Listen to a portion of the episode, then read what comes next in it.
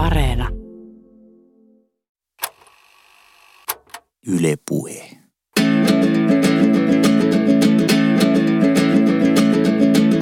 Tommi Liimatta, suuri selkkuteoria.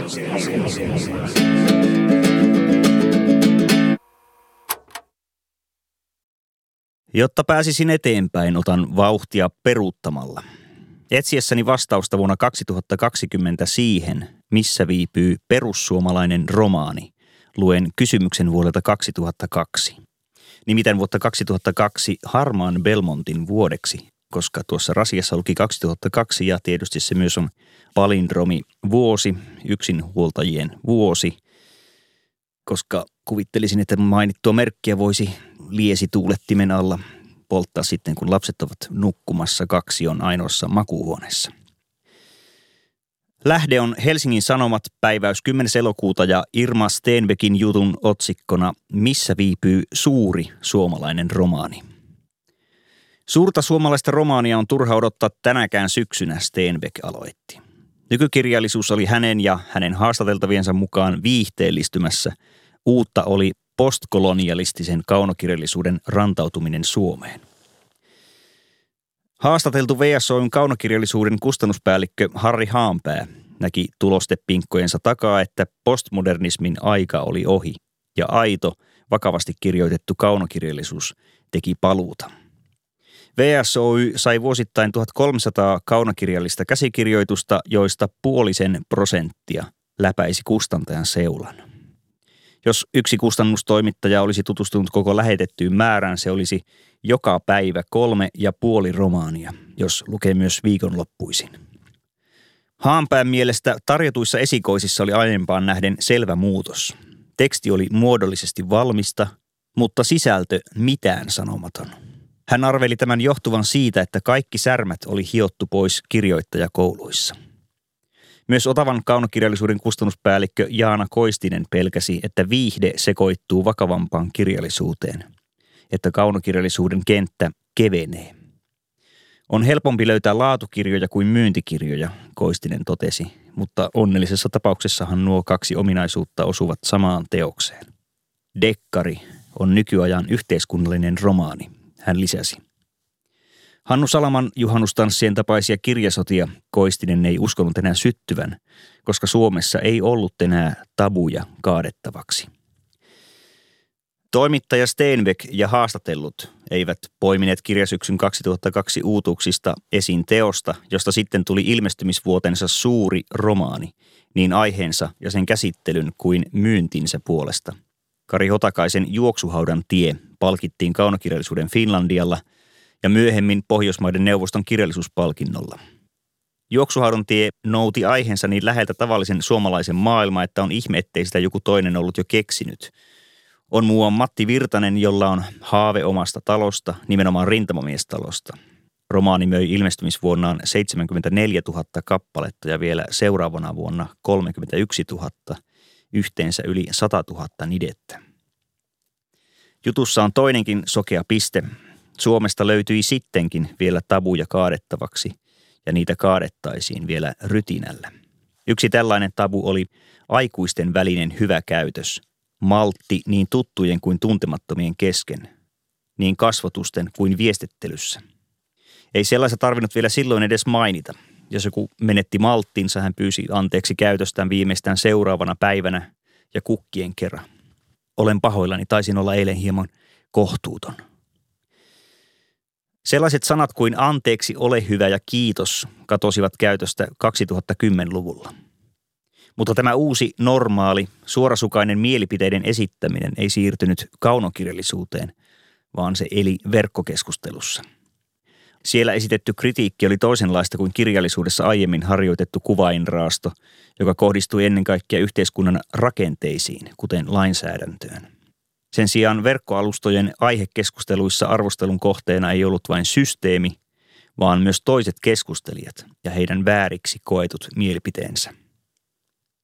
Kriittisesti asennoituvalla taiteella on tiedetty tekijä.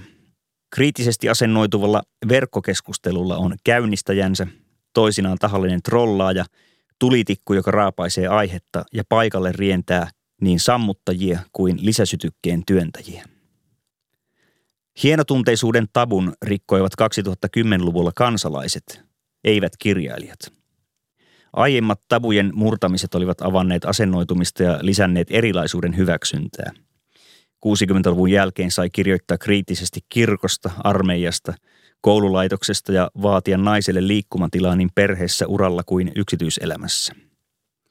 80-luvun lopulla oli mahdollista puhua ja kirjoittaa Neuvostoliitosta jo suuresti jarruttelematta, ilman että näkymätön käsi ohjaili kieltä ja kynää.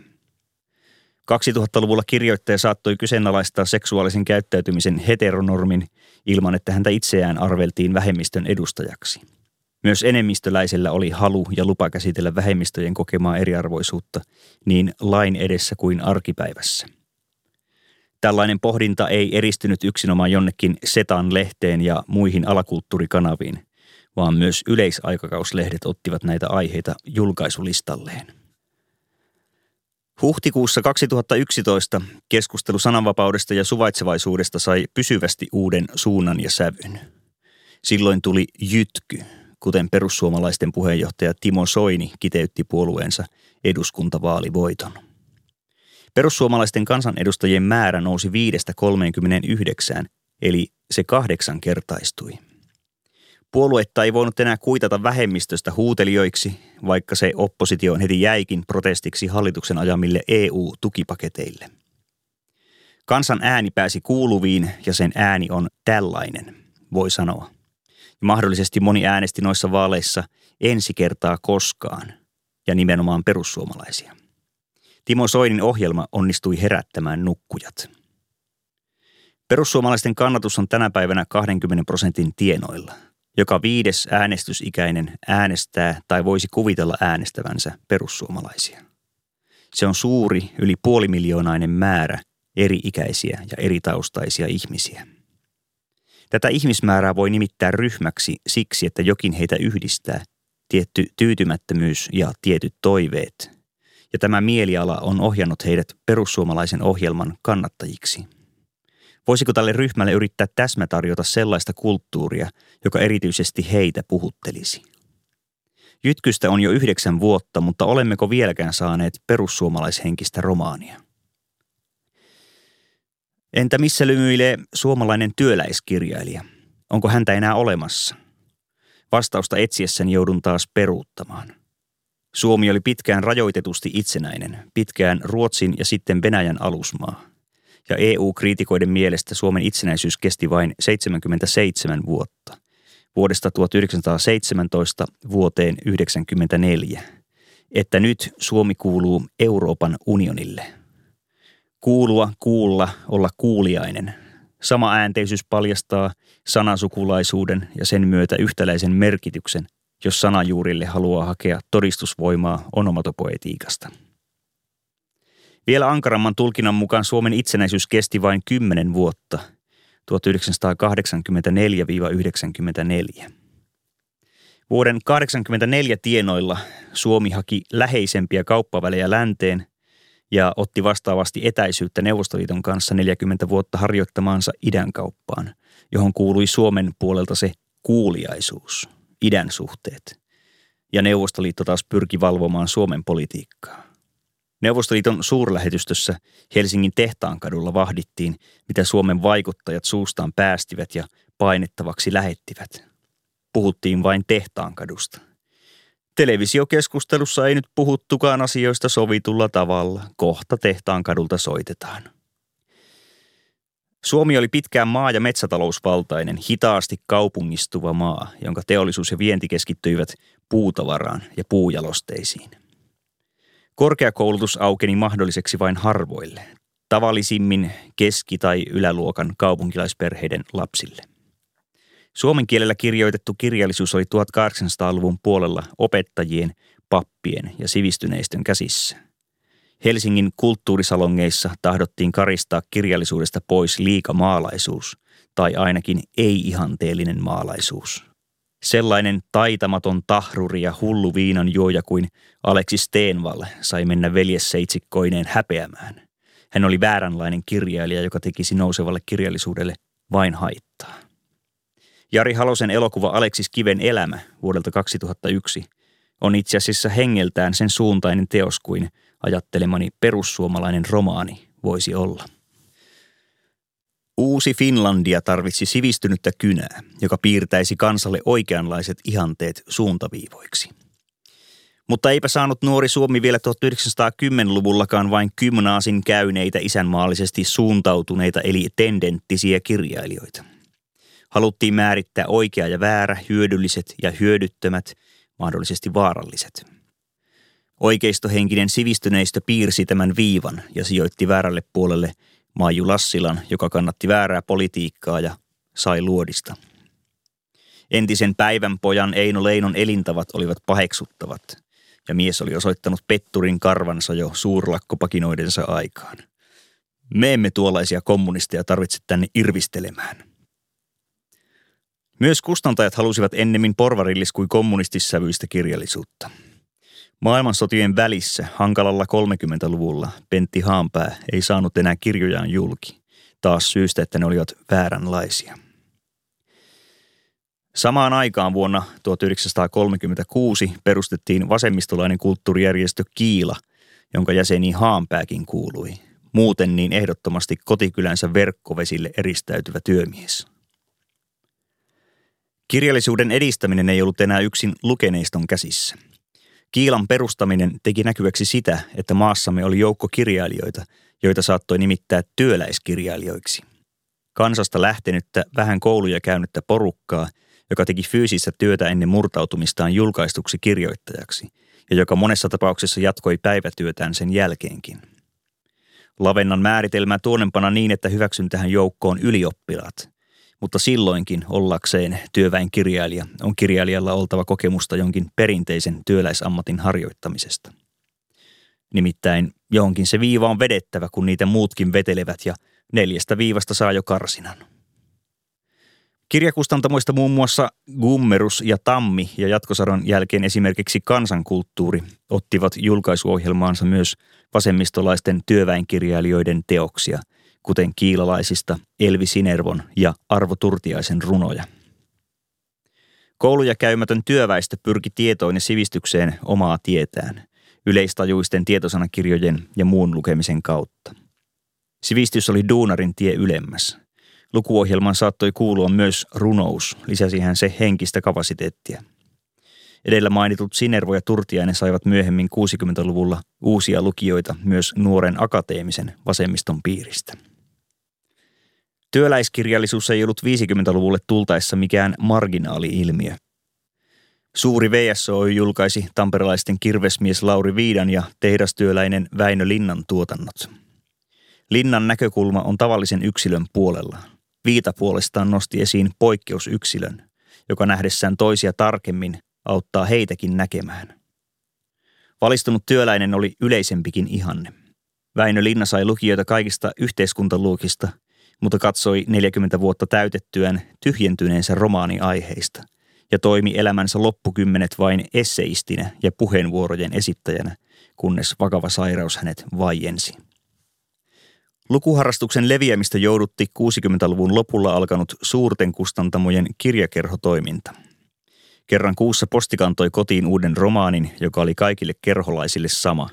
Tämä yhtäaikaisuus edesauttoi yksityisten lukupiirien perustamista. Vuorollaan jonkin piiriläisen kotona järjestetyssä lukupiirissä pääsi kotityön raskauttama perheenäiti keskustelemaan kirjan herättämistä ajatuksista, ja hänestä tuntui, että häntä kuunneltiin. Lukupiirillä oli henkireijän rooli, kuten lukemisellakin. Osamaksulla perheet pääsivät kiinni moniosaiseen tietosanakirjasarjaan, jonka viimeinen osa saattoi valmistua painokoneista vasta toistakymmentä vuotta tilaukseen sitoutumisen jälkeen. Työväenopistossa tietous karttui entisestään ja moni rasvamontussa aloittanut Jannu kohosi vuosien mennen vaikkapa ammattiyhdistysliikkeen aktiivijäseneksi. Sodan kokeneiden duunareiden lapset saattoivat olla suvun ensimmäisiä, jotka menivät yliopistoon. Ruotsalaisperäisten sukunimien seassa möttöset ja virtaset kulkivat luennolle samoin oikeuksin kuin hekin, joiden kotona oli sähkövalo ja sisävessa jo ennen heidän syntymäänsä. Korkeakouluopiskelun harvinaisuus menneissä sukupolvissa, etenkin maaseudulla, voi johtua paitsi kannustavan esimerkin puutteesta, myös heikosta ja yksipuolisesta ravinnosta. Täytyy ravintovajella olla merkitystä myös aivojen kehityksessä. Nähdään hän ravintosisällön muutoksen vaikuttaneen siihen, että murrosien alkaminen on aikaistunut verrattuna puolen vuosisadan takaiseen keskiarvoon. Tietysti maaseudulla on aina ollut ruokaa enemmän poikkeusaikana, kuten sodan aikana verrattuna kaupunkiin, jota maaseutu on ruokkinut, mutta nyt puhumme sen verran kaukaisista ajoista, että suolakin voisi käydä mausteesta. Kasvuympäristöllä on esimerkiksi se vaikutus, että harjaantuminen abstraktiin ajatteluun ei pääse kyllin parhain alkamaan.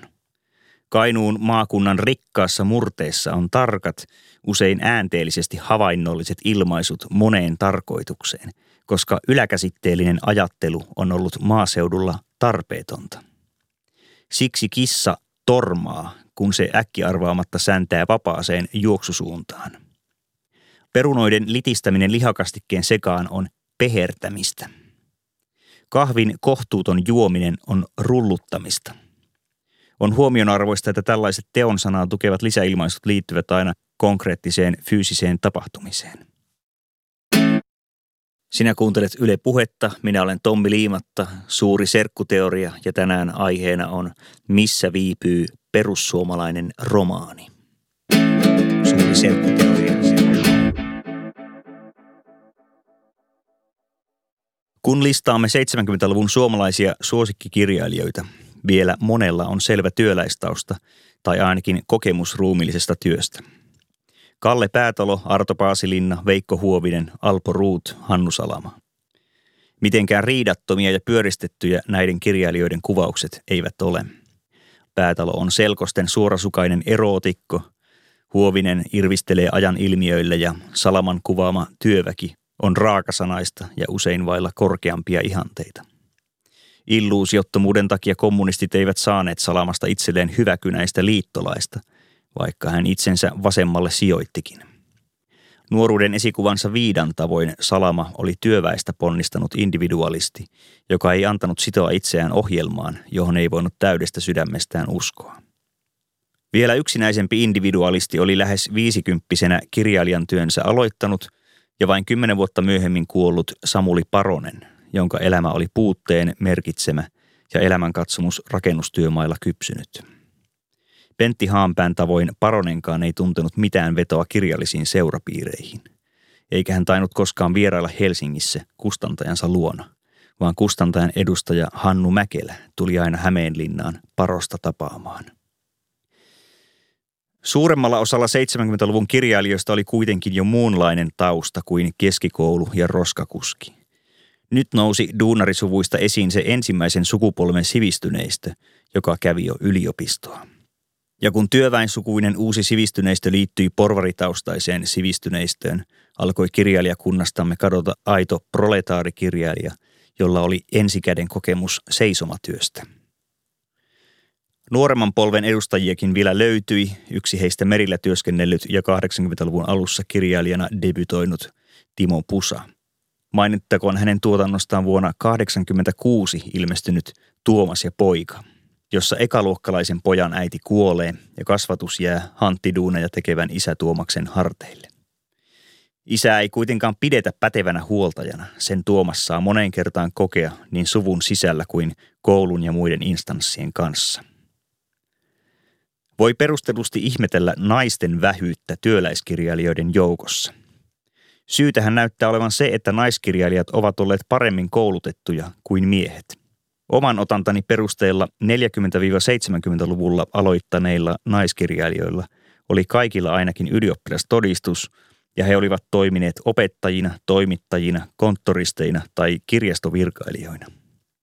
Joukosta ei löydy tiskaajia, siivoojia eikä sairaanhoitajia. Ainut löytämäni kouluttamaton naiskirjailija on ahvenanmaalainen Anni Blomqvist, merenkävijän leski, jonka myrskyluoto-sarjasta tuli suuri menestys. Ponnistelu kohti kirjailijan ammattia vaatii myös ympäristön kannustusta. Jos vihreää valoa ei saa eikä lähipiiristä löydy rohkaisevia esimerkkejä tavoitteensa toteuttaneista naisista, omakin voi jäädä haaveeksi. Työssä käyvällä naisella on myös alkanut kotona toinen työpäivä, mies kun ei sodan jälkeisinä vuosikymmeninä kotitöihin osallistunut. Ja silti akateemistaustaiset naiset ovat työn ja kotityönkin ohessa jaksaneet kirjoittaa tuotantonsa.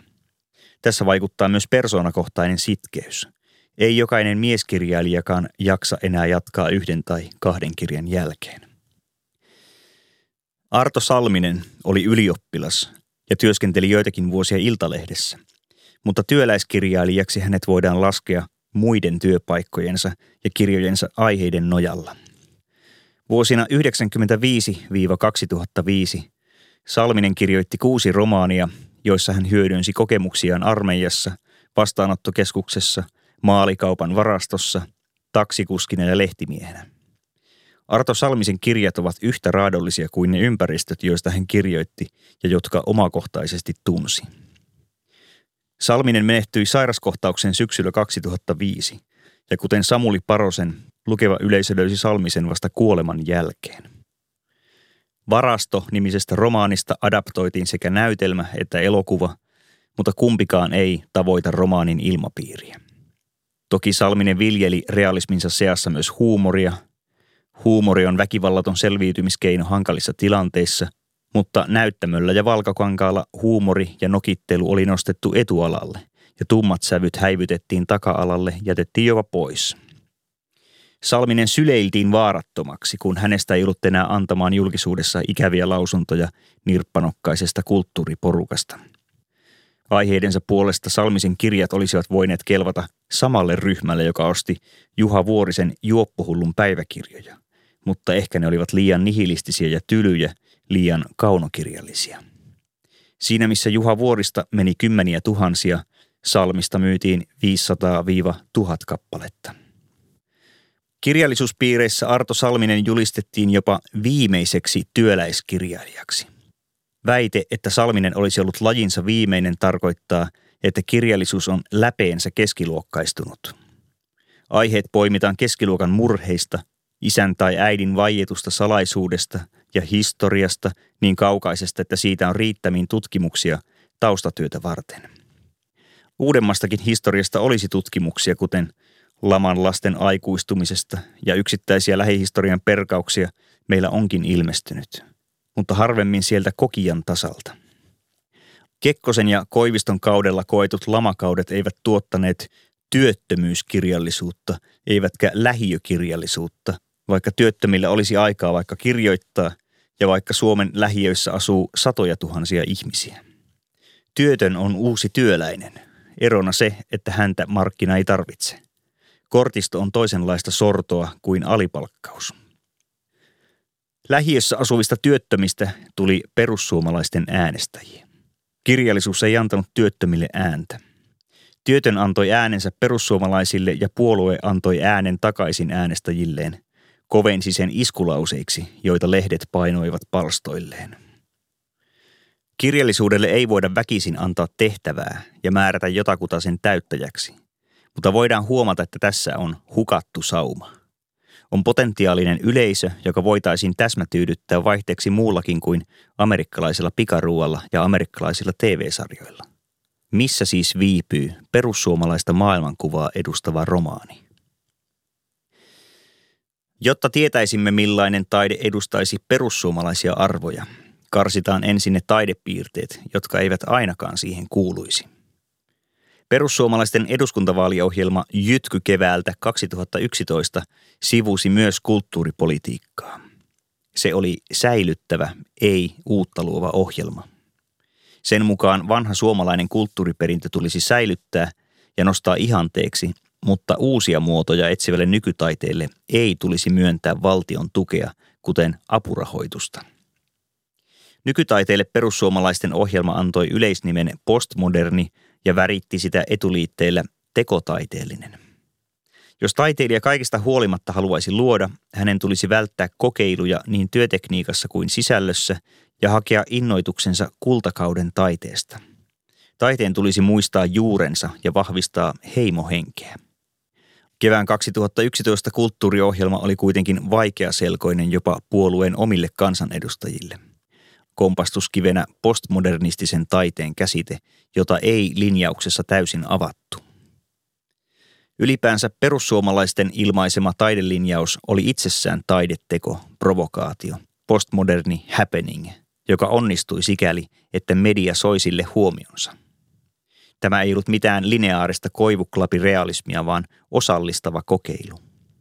Happeningin loppuhuipennus koitti, kun Soini ja kumppanit ilmoittivat, että vitsi vitsi, halusimme vain nähdä, miten media suhtautuu. Se suhtautui kaksi kertaa. Ensin kun julistus paljastettiin ja sitten kun matto vedettiin alta. Tammikuussa 2020 perussuomalaiset julkisti uuden media- ja kulttuuriohjelmansa, eikä tällä kertaa kiirehtinyt julistamaan tätäkin provokaatioksi. Kahdeksan sivuisen ohjelman etusivulla tiivistetään, että perussuomalaiset ei hyväksy mielipidesensuuria, eikä sitä, että vihapuhe tai maalittamissyytöksillä hiljennetään keskustelua. Sivu kolme. Maalittamisen kieltävä pykälä suojelisi toimittajia ja virkamiehiä, eikä se ole terveen demokratian merkki. Sivulla viisi monikulttuurisuus ja feminismi rinnastetaan sosialismiin ja nimetään nykypäivän kovaäänisiksi, mutta ontoiksi ideologioiksi. Sivu 6. Taide on parhaimmillaan silloin, kun se kohoaa arjen huolten yhteiskunnassa ihmisiä repivien erimielisyyksien ja poliittisten ideologioiden yläpuolelle, antaen sielulle ja mielelle kokonaisvaltaisia kokemuksia. Lainaus päättyy. Toisin sanoen, taide on perussuomalaisen linjauksen mukaista ja hyvää silloin, kun se ei esitä mitään kiistanalaista, ei häiritse eikä pakota ajattelemaan, ei reagoi siihen, mitä ajassa tapahtuu. Taide on hyvä silloin, kun se on viihdettä. Kun yhdellä puolueella on näin jyrkkä ja ohjaileva taideohjelma, voiko käydä niin, että se toimii ennakkosensuurin tavoin ja hiljentää puoluetta lähellä olevat taiteilijat – ja kynä tai sivellin tukahtuu jo alkuunsa. Kun vanhaakin on suojeltavana, uuden taiteen tekeminen olisi petturuutta. Parempi jättää sanomatta mitään, jotta ei olisi väärällä tavalla kriittinen. Tulisi tehdä aikaan sitoutumattomia rakkausromaaneja, joiden henkilöt olisivat valkoisia kantasuomalaisia. Mutta eihän tuollainen romaani edustaisi perussuomalaista ajattelua. Perussuomalainen ideologia elää vastakkainasettelusta ja riitelystä – jos Suomi muuttuisi sellaiseksi kuin perussuomalaiset toivovat, puolue olisi tehtävänsä tehnyt ja lakkautettaisiin tarpeettomana. Mutta jatketaan etsimistä. Kirjoitan internet-selaimen hakukenttään sanat perussuomalainen romaani. En saa haulla toivottuja tuloksia. Tarkoititko perussuomalainen romani yhdellä aalla, hakukone tarjoaa? En tarkoittanut. Hakusanoilla löytyy kirjailija Jaakko Ylijuonikkaan haastattelu vuodelta 2017, jossa Ylijuonikas kertoi kirjoittavansa romaania Halla-aholaisesta nettirasistista. Tuolloin Ylijuonikas oli julkaissut Jatkosota Extra nimisen mammuttiromaanin, joka nousi Finlandia ehdokkaaksi ja käsitteli perussuomalaista mentaliteettia ironian ja karnevalisoinnin kautta, kääntämällä päälailleen sitä sun tätä – Jatkosota Extra ei ole etsimämme teos. Se on eri tekstilajeja yhdistellessään liian vaikeaselkoinen, ellei peräti sitä kauhistuttavaa postmodernismia. Hakusanat osuvat myös Väinö Linnan Täällä Pohjan tähden alla romaanitrilogiaan. Siksikö, että joku perussuomalainen on samastunut Linnan torpparikapinan kuvaukseen. Mutta sattuvasti Juha Hurme on nimittänyt Arto Salmisen koottuja teoksia vuosituhannen vaihteen pohjan tähdeksi. Kieltämättä kummankin kirjailijan teoksissa piirtyy kaunistelematon ihmisen kuva, kädellisen nisäkkään, jonka suuret aivot tuottavat mielikuvituksellisia keinoja toisen huijaamiselle ja alistamiselle. Tuomas Kyrön mielensä pahoittaja on näemmä mainostettu seuraavalla lauseella. Aimo annos perussuomalaista negatiivisuutta ratkiriemukkaina makupaloina. Olisiko Tuomas Kyrö perussuomalaisille mieluinen kirjailija? Ainakin hänen teoksensa myyvät hyvin ja niitä luetaan varmasti monenlaisissa kodeissa. Mielensä pahoittaja on vanha jäärä, jonka mielestä ennen kaikki oli paremmin. Kuulostaa lupaavalta. Mutta kyllä Kyrön tekstissä se pukinsorkka on ja pintanaurun alla toinen vaiennettu nauru. Teksti painelee monia oikeita pisteitä, mutta ei esimerkiksi vaadi tosissaan rajoja kiinni ja ansa ikosta telkkariin. Ja siinä missä perussuomalaisten kulttuuriohjelma on vakavasti nostalginen, Kyrön luomus on entiseen kaipuussaan vähän naurettava, eikä niin vähänkään. Huumori on yksi syy Kyrön menestykseen. Suomalaiset kaipaavat huumoria, varsinkin sellaista, josta näkee, että se on huumoria. Mutta kun katsomme Tuomas Kyrön kokonaistuotantoa ja jäljitämme kolumneista hänen ajatteluaan, hän ei ole etsimämme henkilö. Ei siksikään, että Juha Vuorisen juoppohullun tavoin Kyrö on sarjoittanut kääkkänsä. Kymmenen mielensä pahoittaja kirjaa, joukossa myös keitto- ja urheilukirjoja, ei muutu yhdeksi suurromaaniksi, suureksi perussuomalaiseksi romaaniksi. Jos Jaakko Ylijuonikas kirjoittaisi persuhenkisen, normaalimittaisen, neutraalin kuvauksen maahanmuuttokriitikon elämästä, se kuitenkin luettaisiin ironisena konstruktiona. Häntä ei otettaisi tosissaan. Hän pohtii Parnassossa 5 kautta 2017 sitä, että nyt ei eletä satiirin kultakautta. Koko ajan tulee mieleen liian helppoja kohteita. Aidot poliitikot tekevät niin hurjia asioita, että niitä ei pysty keksimällä keksimään. Päivän politiikka liukuu koko ajan otteesta ja sitä kuvaava romaani olisi vanhentunut jo ilmestyessään. Ylijuonikas ottaa esimerkiksi itse taiteen, taidemaailman ulkopuolisten kuvataiteilijoiden taiteen, sanoisiko tapistaiteen, jonka lyhenne tulee sanoista itse tehty elämä. Itetaide on ankarasti katsottuna postmodernismia, koska itetaiteilijat leikittelevät taideperinteen konventioilla valmistamalla vaikkapa pihaveistoksia hylkymateriaaleista. Ylijuonikas miettii, voisiko olla myös itekirjallisuutta, jota kustannusmaailman konventiot eivät pidättelisi.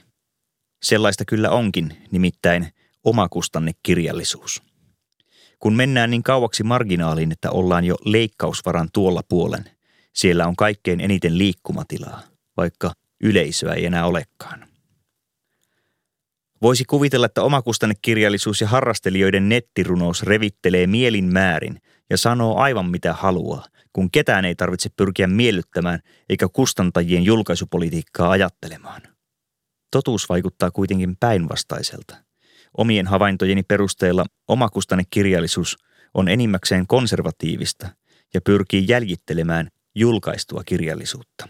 Eikä mitä tahansa julkaistua kirjallisuutta, vaan konstailematonta kertomakirjallisuutta. Omakustannekirjoissa tämä pyrkimys vain on taitamattomammin artikuloitu. Teoksensa painokulut itse maksavalla harrastajakirjoittajalla on harvemmin ammattimaista neuvonantajaa, joka osaisi osoittaa tekstistä heikot kohdat. Erikoisimmissa omakustanteissa kieli kyllä laukkaa omia polkujaan oikeakielisyydestä piittaamatta, mutta kirjoittaja elää selvästi eri todellisuudessa, jossa tosi ja taru ovat sekoittuneet ehkä jo aikaa sitten ja vainoja kuiskailee lämpöpatterista. Mielenterveys on vakava asia ja tällaisen painotuotteen suljen kiusaantuneena. Teksti ei ole silloin enää kokeellista, kun kirjoittaja ei kertakaikkiaan pysty kirjoittamaan millään muulla tavoin. Erno Paasilinna oli kärkevä mies, sellainen taloyhtiökokouksien kauhu, joka ei syty miellyttävästä keskustelusta, vaan siitä kun veri kiehuu ja tuolit kaatuvat. Paasilinna hyökkäsi lehtiteksteissään ja kirjoissaan suoraan niitä henkilöitä kohti, joita piti väärintekijöinä. Usein hänen kohteillaan oli runsaasti vaikutusvaltaa, ja sitä suuremmalla syyllä heidän olisi kuulunut toimia yhteisön hyväksi suoruuden ja rehellisyyden periaatteella. Paasilinnassa oli vanhaa lappilaisen herravihaa, mutta ennen pitkään hän seurusteli itsekin herrojen kanssa. Se on pitkän linjan asiakirjoittajalle pienessä maassa väistämätön kehitys. Paasilinna puolusti kansaa, mutta ei ollut kansanmies, koska kykeni analysoimaan kaikkia rintamia, näki joka suuntaan, kuin kärpänen. Ei Timo Soinikan kansanmies ole, ei edes maisterisjätkä, vaan selvä herra, mutta eipä Karl Markskaan noussut kansasta. Näkeminen vaatii näköalan ja sellaista ei synny, jos kaikki energia menee hengissä pysyttelyyn. Populisti on aina urahenkinen, koska hän kaipaa valtaa. Kriittisyysvalmiudestaan Paasilinna ei luopunut, vaikka hän ei enää viimeisenä elinkymmenenään sanonutkaan mitään uutta, vaan kierrätti vanhoja teemojaan. Tosin jos vääryydet eivät katoa, niistä on muistutettava niin kauan, että muutos nyt kähtää liikkeeseen. Paasilinna ilmoitti käsityksenään, että kaikki kestävä kirjallisuus on ihmisen puolella, eettisesti korkeatasoista. Muu on mahdotonta. Jo ehdoton eettisyysvaatimus esti sen, että Erno Paasilinnasta olisi tullut maahanmuuton vastustajien suosikki. Ja se, että Paasilinna kirjoitti artikkelikokoelmien ja tietokirjojen lisäksi vain yhden romaanin, joka sekin oli sivumäärältään vähäinen, arvoituksellisesti hahmoteltu allegoria sodasta. Ei mikään sukkelasti etenevä joulunpyhien lukujätti. Erno Paasilina toimi 60-luvulla kustannusyhtiö Kariston kustannusvirkailijana ja kaunokirjallisen osaston johdossa. Hän näki aitiopaikalla, millaisia käsikirjoituksia taloon tulee, miten Suomi kirjoittaa. Silloinkin vain murto-osa saapuneista käsikirjoituksista saatettiin edes harkita julkaistavaksi. Yleinen taso oli heikko. Näiden kokemustensa pohjalta Paasilinna kirjoitti Karistolta lähdettyään satiirin nimeltä Julkaisematon kirjallisuus. Siinä on muka haastateltavana kohta eläkkeelle jäävä kustannusvirkailija, joka luki vuosittain tuhatkunta käsikirjoitusta eikä enää lainkaan oikeita kirjoja. Virkailija oli uransa päättyessä taipuvainen ajattelemaan, että mitä tässä tulppana olemaan. Eikö olisi parempi julkaista kaikki, mitä vastaan tulee, arvottamatta ja valitsematta. Niin kuin jokaisella ihmisellä on hiki, on jokaisella ihmisellä oma ilmaisu – kuvitteellinen kustannusvirkailija vertasi. Lainaan tästä satiirista muutaman katkelman. Julkaisematon kirjallisuus muodostaa kokonaan oman taiteenlajinsa, virkailija sanoi, verrattomasti laajemman ja merkityksellisemmän kuin se julkaistujen vähäpätöisyyksien joukko, joka puoliväkisin pusertaa julkisuuteen muotokauniita teoksiaan. Virkailija sanoi, ettei hän ole oikea henkilö kirjallisuushaastattelua varten, sillä hän on alamaailman mies – hänen mielenkiintonsa on kohdistunut kaikkeen suistuvaan, kaikkeen tasapainottomaan, kaikkeen mahdottomaan. Sanalla sanoen kaikkeen inhimilliseen.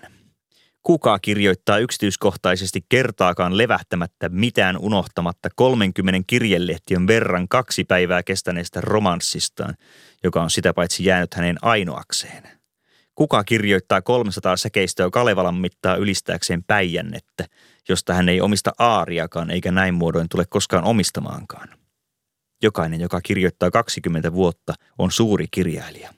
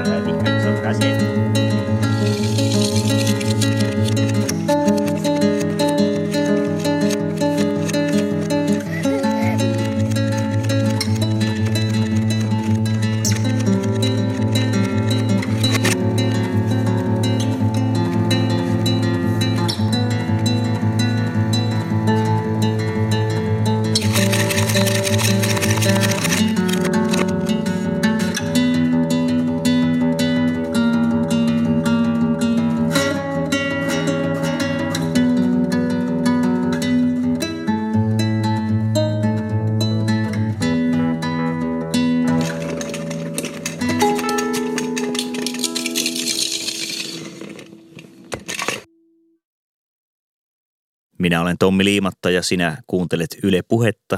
Tänään aiheena on Suuri serkkuteoria sarjassa Missä viipyy perussuomalainen romaani?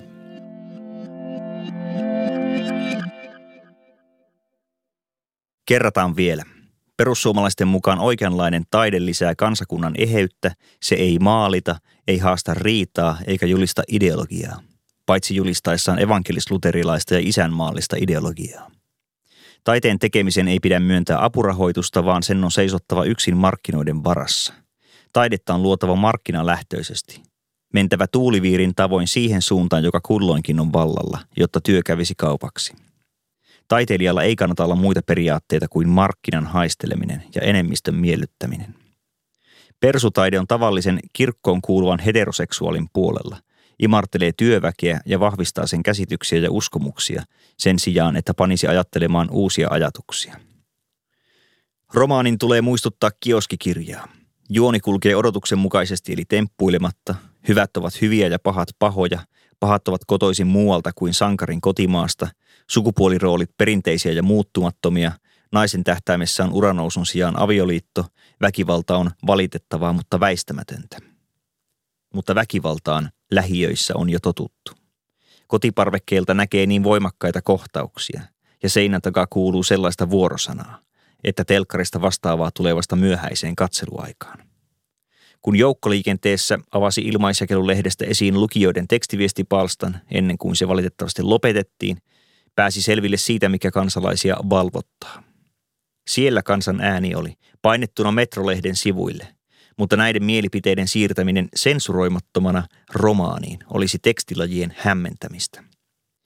Johannes Ekholmin esikoisromaanissa Rakkaus niinku dialogi käytiin pikaviestimuodossa, joka on tätä päivää, mutta vieraannuttavaa perinteisen romaanin tuntijalle. Jos perussuomalainen romaani kirjoitettaisiin työläisrealismin muotoon, totisesti venkoilematta ja tekstilajeja sekoittamatta, se voisi ollakin lukemisen arvoinen. Tällainen romaani näyttäisi sen, miten pienituloisen ihmisen näkökulma ja kauna syntyvät ja vahvistuvat. Periytyykö mielipide isältä tai äidiltä? Perustuuko kanta tunteisiin vai järkeen vai tutkimuksiin ja millaisiin tutkimuksiin? Kun entisessä työläiskirjallisuudessa työväki esitettiin pyrkimässä eteenpäin parempiin oloihin, sisätöihin, väljempiin huoneisiin ja vankemman keiton ääreen, Haikailisiko perussuomalainen romaani taaksepäin jonnekin kadonneeseen maailman, jossa useimmille oli töitä ja pakolaisia ei lainkaan? Mutta kun ei astuta aikakoneeseen, realistisessa persuromaanissa elettäisiin tätä päivää. Ja raha olisi iso kysymys. Rahapula ohjailisi henkilöiden käyttäytymistä ja ihanteen muodostusta.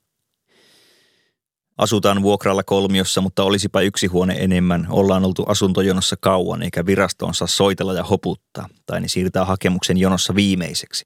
Mutta kyllä kuule tekisi mieli sanoa vaikka ja mitä. Kun asumistuki ja työttömyyskorvaus ilmestyy tilille, otetaan ostoskärry jotain hyvää eikä aina sitä halvinta. Juhlapyhien jälkeiset alennukset, kanta-asiakkuudesta saatavat bonuspisteet, opintolainan korot, vaikka opinnot jäivät kesken – ilmaisen ämpärin jonottaminen, sillä ämpärille on käyttöä, kun lähtee marjaan. Eihän samaa sankoa voi käyttää luutuveteen ja ruokaan. Lapsen saamien synttärikymppien siirtäminen taloustilille. Lasten vaatteiden kierrättäminen äitiringissä. Kirpparibisnes ylipäänsä. Juoksulenkit ja koiran kävelyttäminen, kunnes koira on lopetettava lonkkavian takia. Ja otetaanko uusi koira? Otetaan seeferi, että voi illalla käydä ostarilla eikä kukaan tule tielle. Vieläkö ehtii opiskella kahdessa vuodessa uuden ammatin? Ja miten perhe pärjää sillä aikaa, kun äiti opiskelee, ja pärjätäänkö me se aika yhden ihmisen työkkärillä, mistä me kiristetään, olisi edes perintömökki myytäväksi. Varhaiseläkkeen anominen romun selän takia, mutta lääkärin todistus työkyvyttömyydestä on juuttunut postiin. Uuno Turhapurojen katsominen Anttilan konkurssialesta ostetulta DVD-boksilta, niin isolta tauluteeveltä, että se on perheen kallein hankinta heti auton jälkeen. Autoa ei ainakaan myydä vai myydäänkö auto. Kotikaraoke-laitteiston hankkiminen käytettynä, mutta vanhanaikainen piuhaiminen telkkariin. Raaputtamattoman raha-arvan löytäminen kadulta. Teini-äitiys ja kolmevitosena isoäitiys. Vaaleanpunaisten mietelauseiden jakaminen sosiaalisessa mediassa. Jaksaa, jaksaa. Olen rauhallinen ihminen, mutta minullahan ei poskea soiteta – Hitsi, kun tuli ajattelemattomasti lorautettua aamukahviin pikkasen sisuviina, kun teki heikkoa. Heti sen jälkeen äiti soitti, että käytänkö häntä terveyskeskuksessa. Onkohan annos tunnissa palannut verestä. Ja äitiä jännittää, onko terveydenhoitaja minkä värine, kun ei heikäläisiin päässyt nuorena tottumaan. Pojalla saa olla pitkä tukka, jos se kuuntelee heviä, mutta jos se ei kuuntele heviä, se on hippi eikä mene armeijaan, ja siksi siltä on vietävä tukka ja uhma. Pitäisikö meidän erota? Mutta jos olisi yhteishuoltajuus, kumpi saisi lapsilisät? Ja saisitko sinä edes vuokra-asuntoa, kun sinulla on nettipokerin takia se maksuhäiriömerkintä? Suomalaiset vaikenivat siitä, ketä äänestivät, kunnes he äänestivät perussuomalaisia. Kirjailijat eivät ilman muuta kerro puoluekantansa, jos heillä sellainen on, paitsi jos he kannattavat vihreitä. Vihreät ilmoittavat värinsä. Porvarismieliset eli yrittäjähenkiset kirjailijat pysyvät kannoistaan hiljaa, niin kuin heidän kannatti vaieta 70-luvulla. Muuten tuli huutia vasemman reunan edistyksellistöltä, kuten siellä päässä oikeassa olo sanoitettiin, joskaan ei tuolla sanalla. Onko sellaista kuin kaappipersu, joka ei avaa suutaan edes huoltoaseman tupakkapuolella, vaikka pöytäkunnan mielipiteet vastaisivat omia työmiehen tuumailuja hyvinkin pitkälle? Huoltamon kahvirinki edustaa Vox Populia, kansan edemmistön ääntä, järjen ääntä, tolkkua. Perussuomalaiset ovat antaneet sanoille uusia, itselleen sopivia sisältöjä. Tolkku ja nuivuus ja mitä ikinä. Ja kun niitä kylliksi toistellaan, ne tarttuvat ja vakiintuvat. Ja ihmisoikeudet on yhtäkkiä äänestysasia.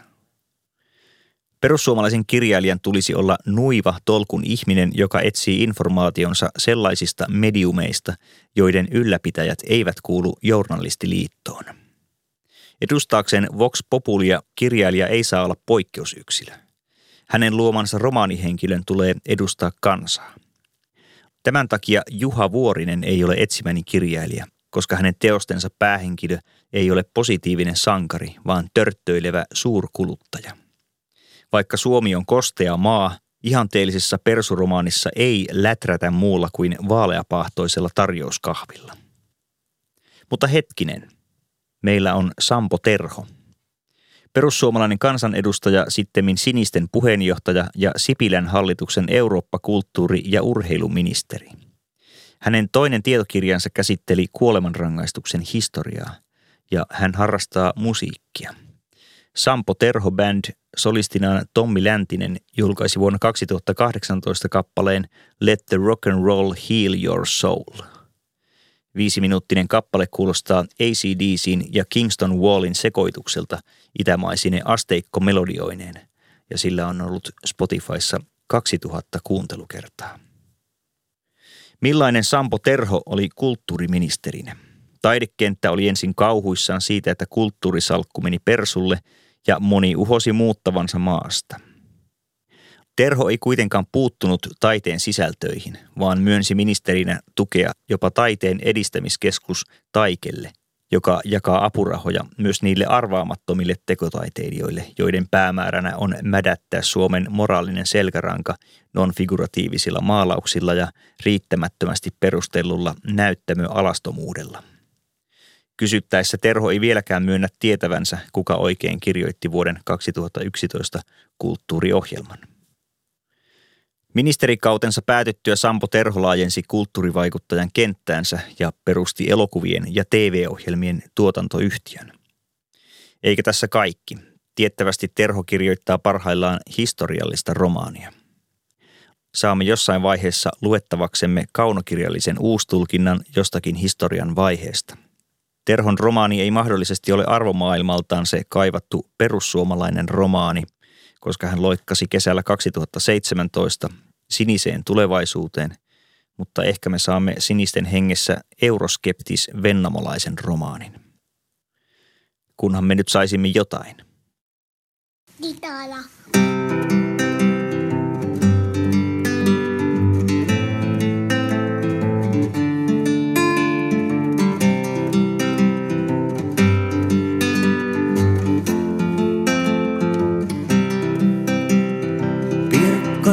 Tossut ja lenkkimakkara, niiden kanssa sulaa turha uho. Kirkko, kossu ja pilkkijakkara, niillä hoituu sielu ja ruho.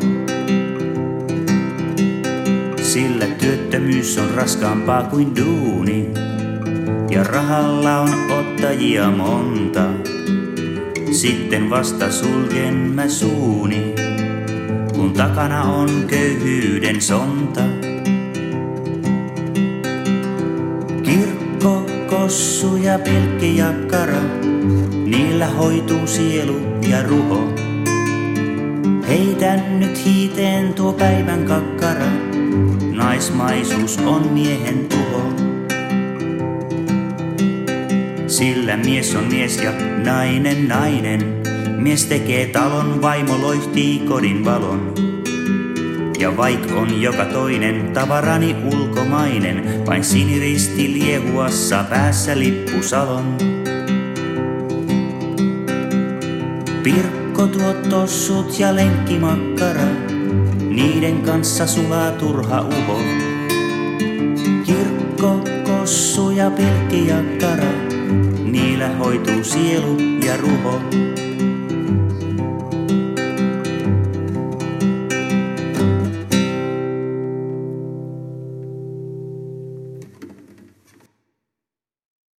Minä olen Tommi Liimatta ja sinä kuuntelet Yle Puhetta, suurta serkkuteoriaa. Tänään aiheena on Missä viipyy perussuomalainen romaani.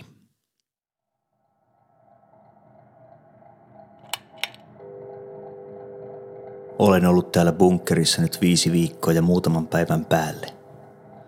Pääsin laskuihin vasta vähän ajan päästä, kun erotin tuuletusputkesta kirkonkellojen soiton. Painoin kynnellä viivan tuolin puupintaan. Ajanlaskuni alkoi siitä. Seitsemän viivan jälkeen oli uusi sunnuntai. Kellot kajahtelivat hiljaa putkesta.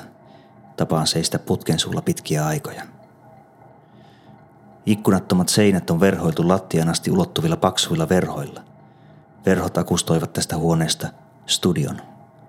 Muu kalustus on ohut patja, potta, muovinen vesikannu ja pöytä, jonka päällä riippuu mikrofoni – Pöydällä on kuulokkeet, kynä ja lehtiö, joka tarkastetaan epäsäännöllisin väliin, eli aina yllättäen ja siksi tuoliin on turvallisempi vetää viivoja kuin lehtiään.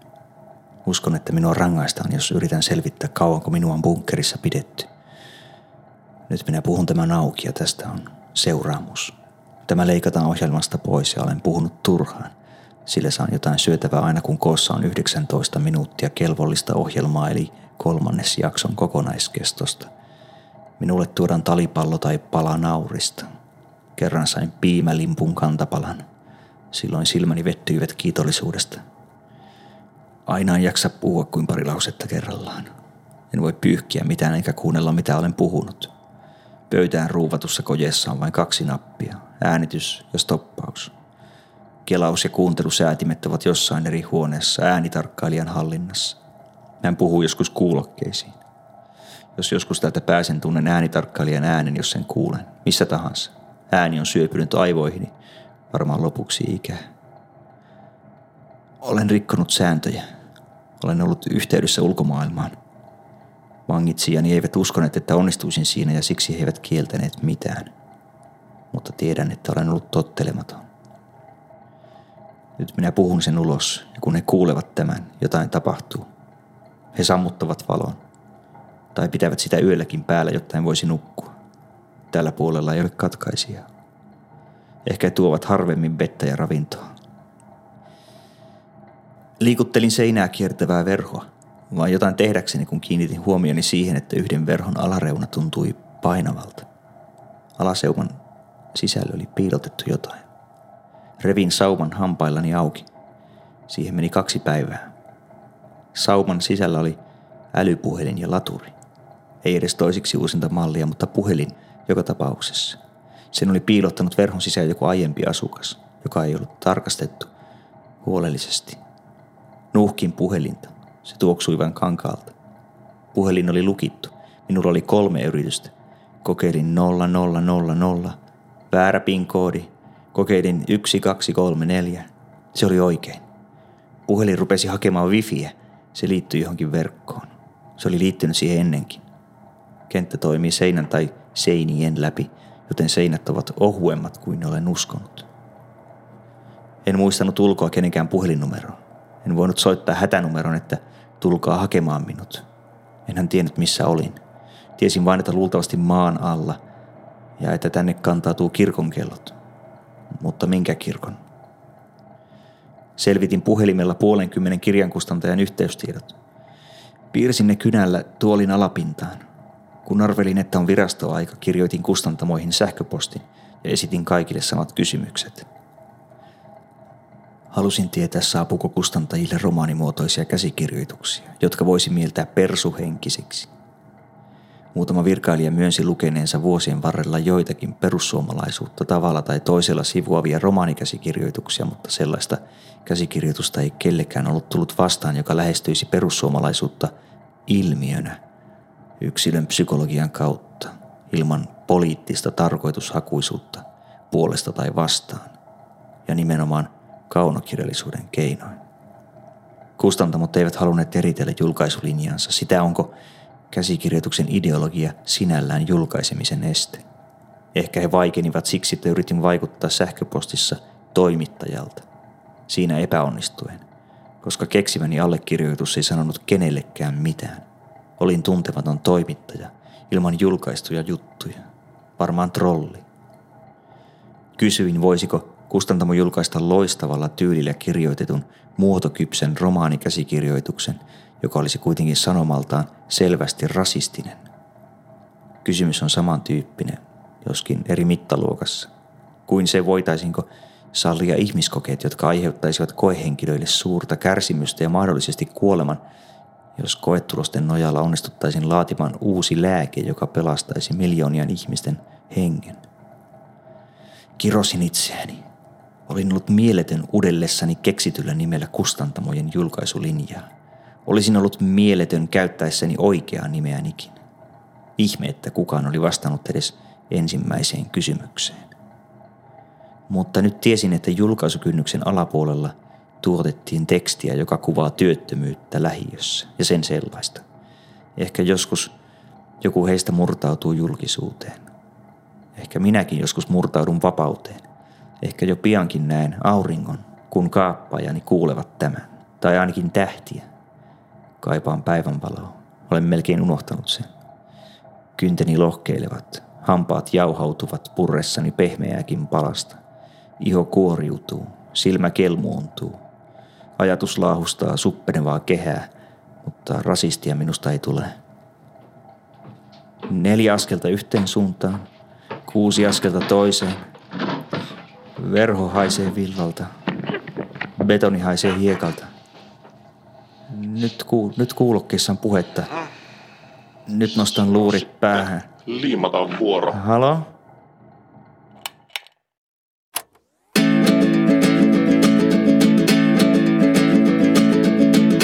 Tommi Liimatta, suuri serkkuteoria.